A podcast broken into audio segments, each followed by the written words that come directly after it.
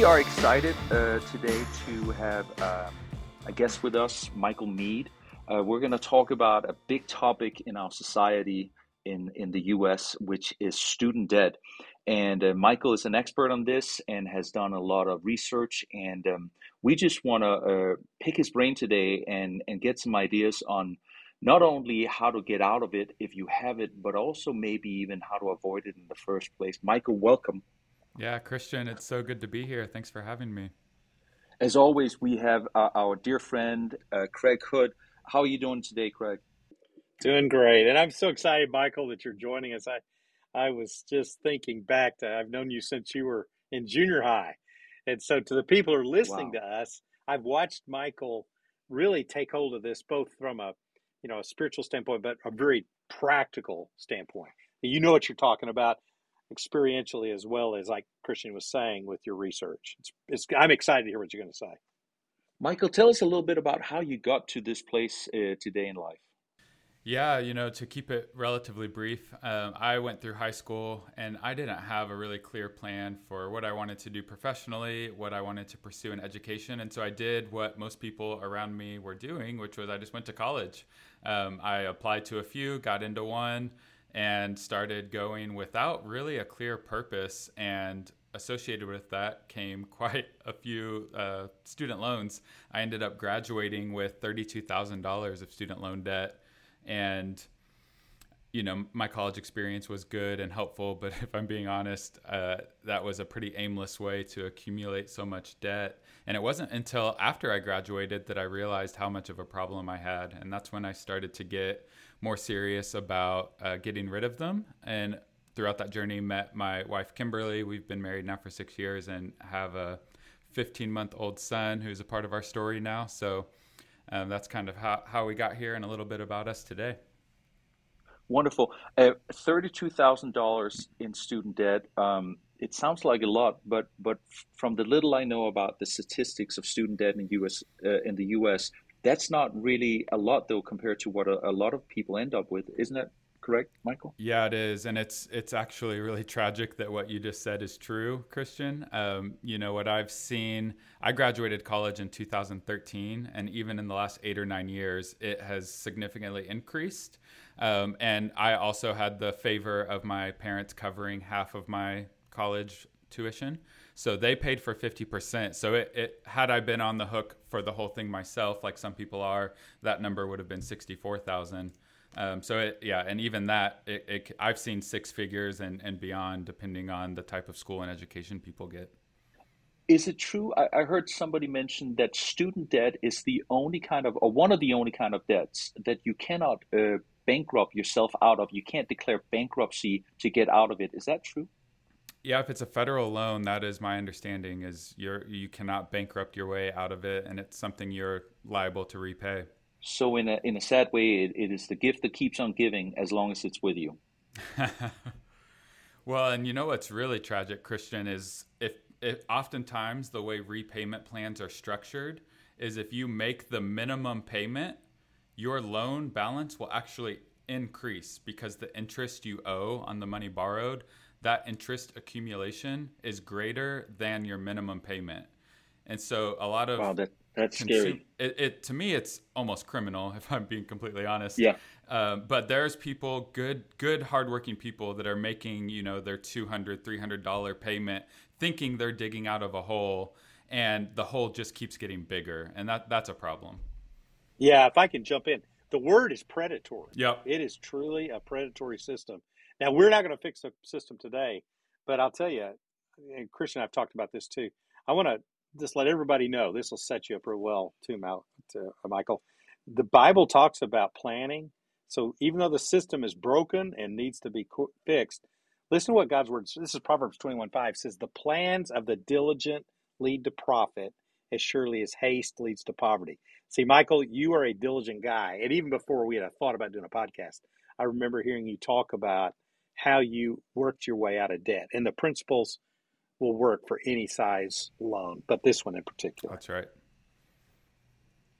I, I wanted to start right there with a good plan, um, a, a God-inspired good plan. Let's let's start before the student debt even happens. With hmm how, how do you avoid getting into this? And and and I, I was intrigued by one one of the things you mentioned, just how you weren't really focused when you went to college. You didn't really have a, a clear plan. It sounds like almost academically and for your finances. What what are some? Is that one of the keys to actually get in trouble with not having a plan in the first place?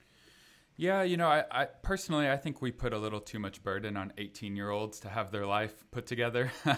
I would like to see a little more grace there. And Craig, I know one of your titles is Dr. Craig Hood, and so I don't intend to uh, take away from formal education. I believe in formal education, but I do think as a society, the college route doesn't always make sense for everyone, and it especially doesn't make sense immediately following high school. So that would be the first question I would start with: is do I actually need to go to school? And the answer could most certainly be yes. But in some cases, maybe it doesn't make sense. Maybe there's a different career path where you need to get a certification in coding computer software, for example, because I know for a fact Google, Facebook, Apple, a lot of these businesses, they care more about a $1,000 coding certification than they do about a four year diploma. And so just realizing that it's not the way. In America, I think for so long, it has felt like going to college is the de facto next step after graduating high school. And that just doesn't always have to be true. So that, No, in fact, have you seen? I saw this the other day. The that Walmart, I think the average truck driver salary now is one hundred and ten thousand dollars, yeah. or at least that's a starting point. So, and I know it. You know the work that I've I also do at Convoy of Hope. We, you know, we talk about how our truck drivers. We have a lot that are volunteer, but we have some we pay, and you can make really good money hmm driving a truck. hmm So yeah, Michael's totally right.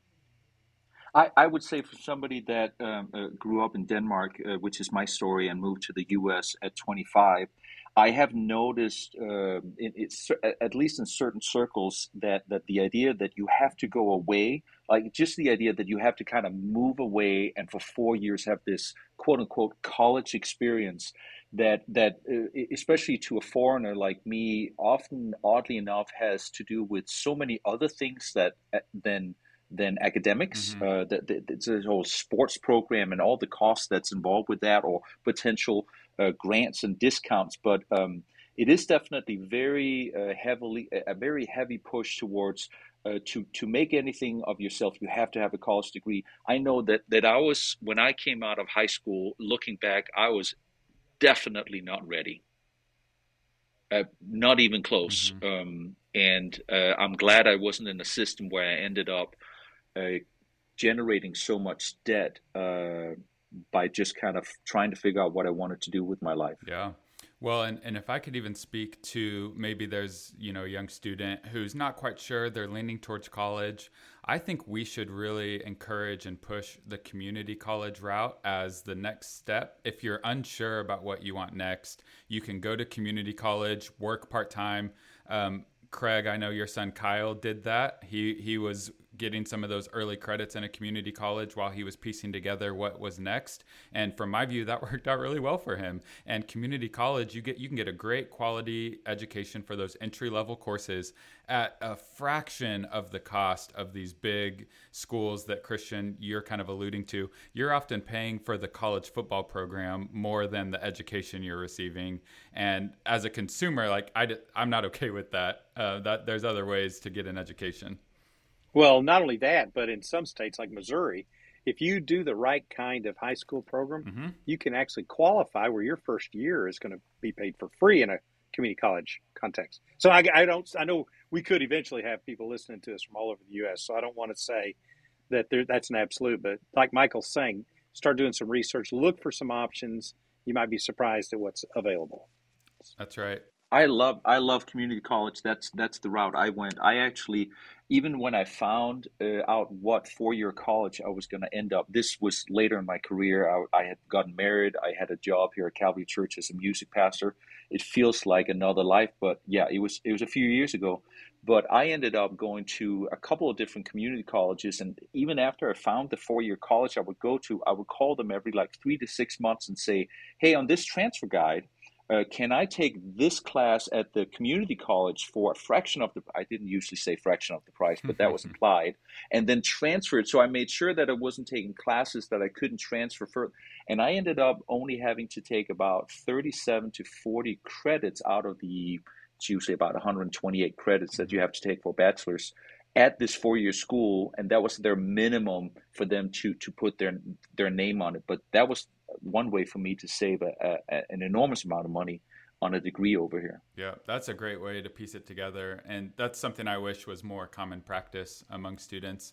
And the other thing, Christian, unfortunately, I didn't learn this until after I graduated, but so many schools have a lot of scholarship money available, and you just have to apply for it. And there's different ways you can connect with someone at the campus and just get some awareness. And most of these programs, you know, it might be a thousand dollar scholarship here, a fifteen hundred thousand scholarship there, and people don't know about it. So the competition pool is very small. Oftentimes, if you apply, you are very likely to receive some monetary compensation through scholarships. It doesn't, in, in my mind, I had to have a full ride as an academic or athletic route. I didn't realize there was so much scholarship money available in smaller chunks that really do add up you just have the discipline to go find them and apply for them.